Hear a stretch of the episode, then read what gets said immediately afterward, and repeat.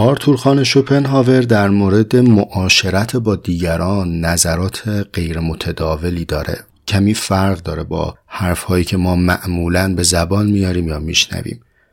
صفحه 42 کتاب درباب حکمت زندگی دو سه سطرش رو براتون از رو می‌خونم. بنابراین می‌بینیم که هر کس به همان اندازه که معاشرتی است از نظر فکری فقیر و به طور کلی آمی است. زیرا آدمی در این جهان انتخابی چندان ندارد جز اینکه میان تنهایی و فرومایگی یکی را برگزیند. من در حاشیه این سطرها یه سری تعمل و یادداشت دارم که توی جرعه 38 به شرح دقایقی که خواهید شنید خدمت شما تقدیم می‌کنم.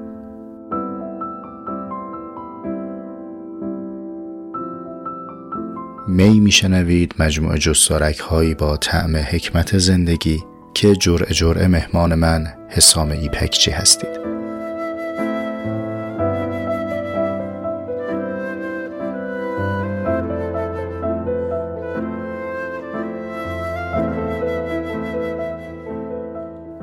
مسئله تنهایی خیلی های اهمیته در نوشته های شوپنهاورم به اون پرداخته شده. اما لاقل تا جایی که من ورق زدم این موضوع به عنوان تیتر مستقل یکی از جستارها یا یادداشت‌های شوپنهاور نیست بلکه در راستای مباحث دیگری به اون پرداخته. کمی هم برام عجیبه یعنی همچنان متصورم که من پیدا نکردم در نوشته ها و دقیق نخوندم چون مسائل خیلی فرعی تری رو شوپنهاور بهش پرداخته او راجع به فن بیان مثلا مطلب داره. در مورد چهره شناسی یادداشت داره. اینکه معقوله تنهایی بهش پرداخته نشده باشه به استقلال کمی عجیبه. ولی خب حتی مثلا کارترای تو اون کتاب واژه‌نامه تاریخی فلسفه شوپنهاور هم تو حرف ت مستقلا کلمه تنهایی رو بحث نکرده و به حال احتمالا این کاری که ما باید انجام بدیم دیگه. یعنی در همین مسیری که داریم مطالعه می‌کنیم مباحث مربوط به تنهایی رو جدا بکنیم. ممکن رفته رفته این خودش یک دسته مستقلی بشه. فهرست نویسی به محتوای شوپنهاور یکی از نیازهای پژوهشی جدیه. چون خودش هم در ارائه مطلب خیلی متبهر نیست خیلی از یادداشتهاش تیتر نداره بلخص تو جلد اول کتاب جهان همچون اراده و تصور. و به حال جستجو در محتوای او کار ساده ای نیست. خب با این پیش درآمد پس اکتفامون به همین کتاب درباب حکمت زندگی است.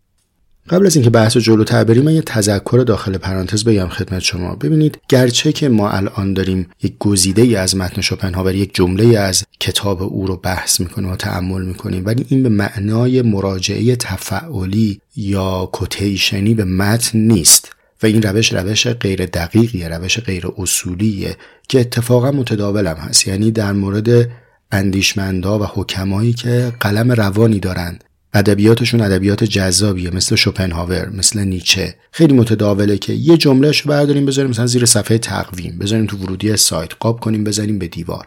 نمی‌خوام بگم این گزیده ها همیشه نادرسته ولی عمدتا دقیق نیست. به خاطر اینکه اولا که اندیشمند سیر تفکر داره.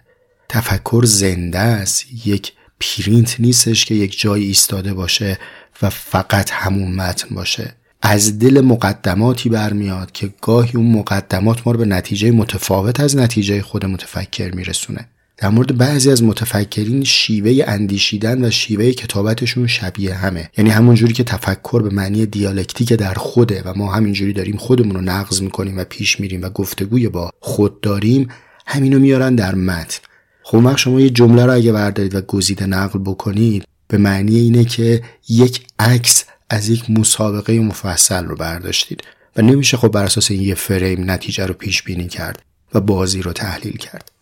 پس ما به این آفت آگاهیم سعیم می‌کنیم که تو این چاه نیافتیم. اما اگر الان من دارم روی این عبارت یا روی این جمله تاکید مضاعف می‌کنم به خاطر اینکه قرائن دیگری در متن وجود داره که نشون میده که این جمله از زبان شوپنهاور نپریده. او یه دیدگاهی داره که داره در قالب جملات به ما مطرح می‌کنه. قرینه بیارم براتون. سطرهای ابتدای جرعه را از صفحه 42 خوندم. حالا بریم صفحه 44 پاراگراف سوم. از رو می‌خونم براتون.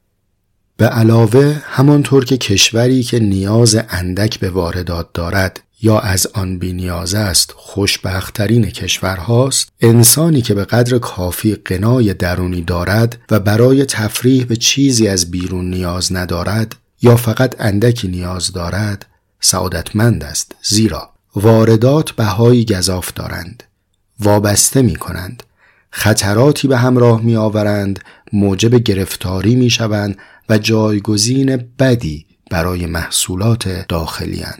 نقل از کتاب اینجا تمام با این مثال چی رو داره به ما میگه شوپنهاور؟ میگه چطور اگر یک کشوری منابع خودش فقر داشته باشه اندوخته های خودش کاستی داشته باشه ناگزیر دست نیاز دراز بکنه به سمت دیگر کشورها و وارد کننده مایحتاج خودش از بقیه کشورها باشه در مورد انسان هم همینه. انسانی که مایحتاج خودش رو کم داره و تنهایی فقیری داره ناگزیره که دست تمنا به سوی دیگران دراز بکنه. این دست تمنا به سوی دیگران دراز کردن میشه بهانه معاشرت. ما عامی میشیم چون دستمون به سوی عموم درازه. اگر که خودمون برای خودمون کفایت داشتیم اگر قنای درونی داشتیم اون وقت نیازمند تمنای از غیر نبودیم. کنایه که حافظ می‌زنه میگه آنچه خود داشت ز بیگانه تمنا می‌کرد. شوپنهاور به لحن دیگری میگه میگه آنچه خود نداری رو از دیگران تمنا می‌کنی. پس این شد قرینه بر فرومایگی. اینطوره که دوراهی رو ترسیم می‌کنه. میگه یا تنهایی رو تاب میاری یا اگر پناهنده به غیر شدی برای اینکه از این تنهایی بگریزی یعنی اینکه فرومایه‌ای. خب این نظر شوپنهاور به اندازه این چند سطری که ما خوندیم. چه کنیم؟ چیست یاران طریقت بعد از این تدبیر ما؟ بپذیریم؟ بگیم سمعا و طاعتا. هرچی که آقامون شوپنهاور فرمودن. چرا؟ چون شوپنهاور میگه. چون فلانی میگه استدلال نیست. یعنی گوینده سخن دلیل اثبات حقانیت سخن نیست در هیچ وضعیتی. ولی ما گاهی از باب غلبه اعتماد می‌کنیم.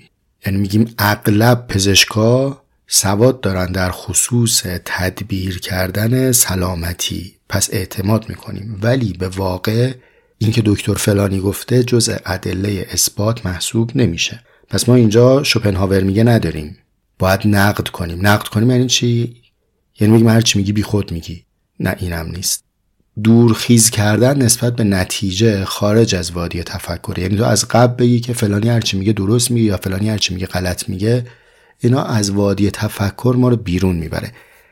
انتقاد یا تفکر نقاد فهمیدن حدود یک اندیشه است. وزنگیری سنجی زیر دندان بردنه. بنابراین اولین قدم نقد این نیست که ما بگیم کسی غلط میگه یا درست میگه. بلکه اولین قدم اینه که بفهمیم چی میگه. بفهمیم چی میگه چیست؟ یعنی سعی بکنیم تا حد ممکن از نگاه او و با مقدمات او موضوع رو دریابیم. پس من اولا باید بدونم که شوپنهاور چی میگه. خب معلومه چی میگه دیگه؟ میگه هر کسی که تنهایی رو تاب نیاره فرومایه است. نه معلوم نیست. تنهایی یعنی چی؟ باز این که ما برگردیم بگیم که تنهایی تنهایی که دیگه همه می‌دونن. همه می‌دونن یعنی نمی‌دونن. همه می‌دونن نداریم ما. ارجاع به همگان ما ارجاع به یک نفر رو نپذیرفتیم که یک کلمه ای رو بگیم چون فلانی میگه درسته. حالا چه برسه به یک ارجاع مبهم تن بدیم. بگیم همه میگن. ما باید تا حد ممکن سعی بکنیم کلمه تنهایی رو بشکافیم انواعش رو بفهمیم بعد بگیم در این میانه منظور شوپنهاور این است. این میشه گام اول نقد. بعد ببینیم حالا این منظور آیا با آن چیزی که ما اندوختیم و اندیشیدیم انتباق داره یا نداره بتونیم نسبت تفکر خودمون با اون تفکری که داریم نقد می‌کنیم و دریابیم. بر اساس این نسبت ما صاحب تفکر انتقادی میشیم. الان بین کلامم یه مشخصه دیگه ای گفتم دیگه. فردی که دارای تفکر شخصی نیست اصلا نمی‌رسه به تفکر انتقادی. چون در اون محک زدن و ایار سنجی سنگ محکت فهم فردیه. تو وقتی خودت چیزی نداری با کدوم سنگ می‌خوای ایار سنجی بکنی؟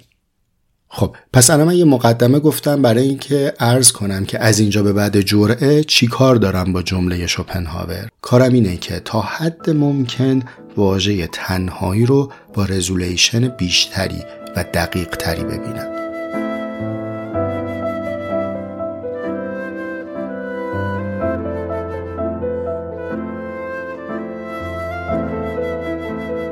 خب من برای اینکه مقوله تنهایی رو بفهمم برای خودم این واژه رو اینگونه تعبیر کردم. پس این فهم تا به امروز حسامه. یعنی شماها می‌تونید نقادانه ببینید. نه تنها می‌تونید بلکه باید نقادانه ببینید.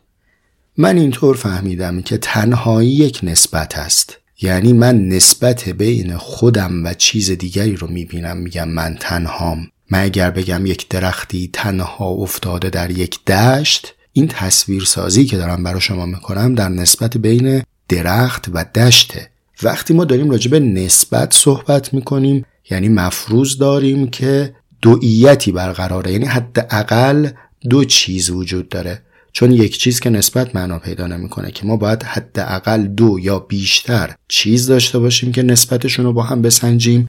یا باید مراتبی داشته باشیم. چه بگیم مراتب چه بگیم استقلال و تفکیک به هر حال یک فصل یک فاصله در میانه.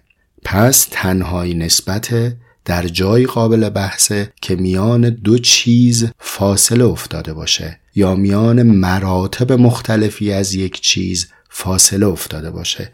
خب پس بدون تفکیک و فاصله تنهایی معنا نداره. حالا من با این شاخص تونستم مراتب مختلف تنهایی رو برای خودم فهم پذیرتر بکنم.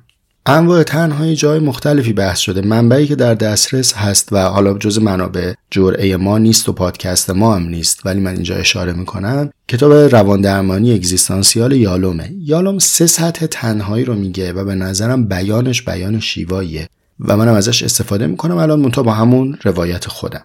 میگم یه وقتی آن فاصله آن دوئیت بین من و دیگران اتفاق افتاده. به این تنهایی میگیم تنهایی میان فردی یه وقتی هست که فاصله میان من و دیگران نیست بلکه میان من و استعدادها فهم امیال و علایق خودم فاصله افتاده. اینجا من دو چیز نیستم ولی بین مراتب مختلفی از من فاصله افتاده. این تنهایی رو بهش میگم تنهایی درون فردی. اون کسی که فهم خودش از موضوعات رو انکار می‌کنه. یادتون میاد تو جرعه چلمنیسم ما راجع به انکار فهم خود صحبت کردیم؟ این میشه تنهایی درون فردی. اما اگر فاصله بین من و کس دیگری باشه این میشه تنهایی میان فردی. اما یه تنهایی سومی داریم که نه این استین نه آن استین یعنی نه تنهایی میان فردیه نه درون فردیه که به عنوان تنهایی اگزیستانسیال می‌شناسیم. میگیم تنهایی وجودی. بحث در مورد تنهایی وجودی موضوع این جرعه نیست که البته می‌تونه خودش موضوع اپیزودها و جرعه ها و حتی پادکست مستقل می‌تونه فقط راجع به تنهایی بحث بکنه. و اتفاقا موضوع خیلی مبتلا بهیه. یعنی من لاقل توی پادکست انسانک تجربه کردم که پرشنونده ترین اپیزود این پادکست اپیزود 15 همشه 52 هرتز که اتفاقا ما رو با تجربه تنهایی روبرو می‌کنه و برای خود منم حیرت انگیز بود که چقدر این مسئله است برای من و مخاطبین من. اتفاقا تو همون اپیزود 15 من یه نکته عرض کردم. اینجا می‌خوام یه دقیق تر راجبش صحبت بکنم. به فراخور اینکه خب می مجال دقیق گویی داره. ببینید من اونجا ایراد گرفتم به اینکه اگزیستانسیالیسم رو نباید اصالت وجود ترجمه بکنیم. اینا یک معنا ندارن. تو اون اپیزود بخواب به فراخور انسانک من به همین بسنده کردم. بعدا از بعضی از دوستان این برداشت رو شنیدم که تصور می‌کنن این از باب دقت لفظیه. یعنی من به واژه وسواس دارم میگم اینو نگید اونو بگید. نه از باب دقت لفظی نیست. اینها تفاوت ماهوی با هم دارن. اصالت وجود اون چنانی که ملا صدرا میگه و در حکمت صدرایی ما می‌بینیم اصلا مسیر تنهایی رو این چنین نمی‌رسه که ما در اگزیستانسیالیسم می‌رسیم. و اگر بگیم این دوتا یک چیزن در تعریف تنهایی دچار بحران میشیم. چرا؟ در تنهایی وجودی چنان که من می‌فهمم مزه ای از استقلال وجودی به کام ما می‌رسه. یعنی من فکر می‌کنم که من در میانه هستی چنانم که جدا افتاده از بقیه پیکره هستیم. بعد براش یه سری قرائنی هم میگیم میگیم ببین من تنها به دنیا میام ببین من تنها میمیرم ببین که من در معرفت در آگاهی به تنهایی تجربه می‌کنم. نه اینکه در میان افراد نیستم و تجربه تجربه فردی و صرفا از آن منه.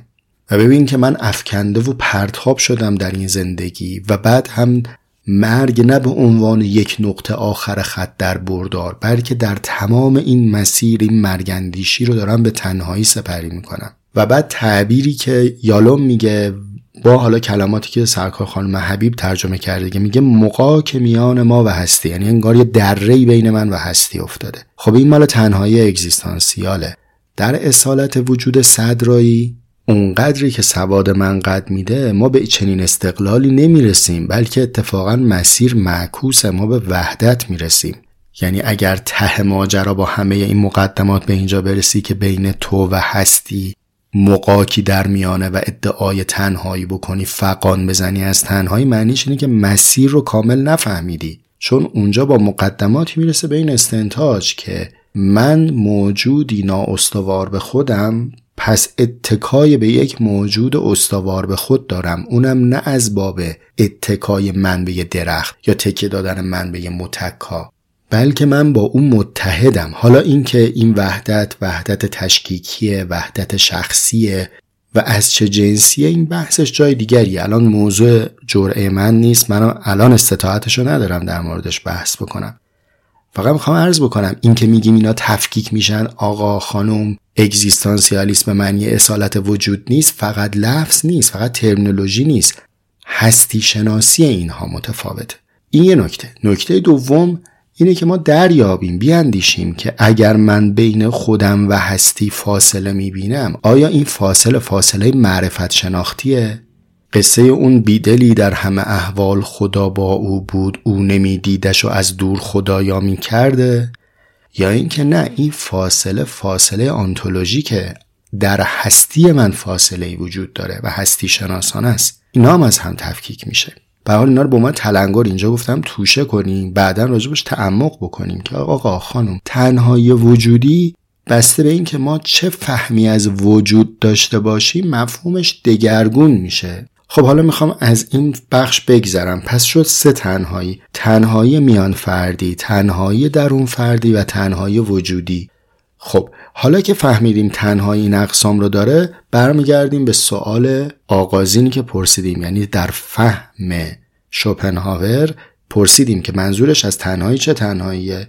حالا شما بگین. اینجا که میگه ما یا تنهایی رو انتخاب می‌کنیم یا فرومایگی رو منظورش تنهایی وجودیه؟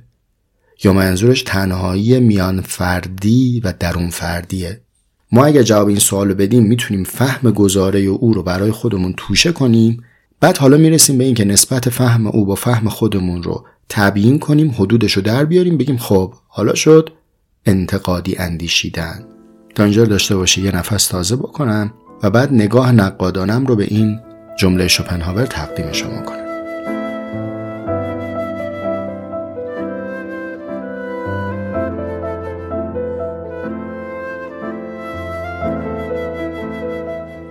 من بر اساس قرائنی که در متن می‌بینم یکی دوتاش الان خدمت شما عرض می‌کنم به این فهم رسیدم که منظور شوپنهاور همان تنهایی بین فردیه.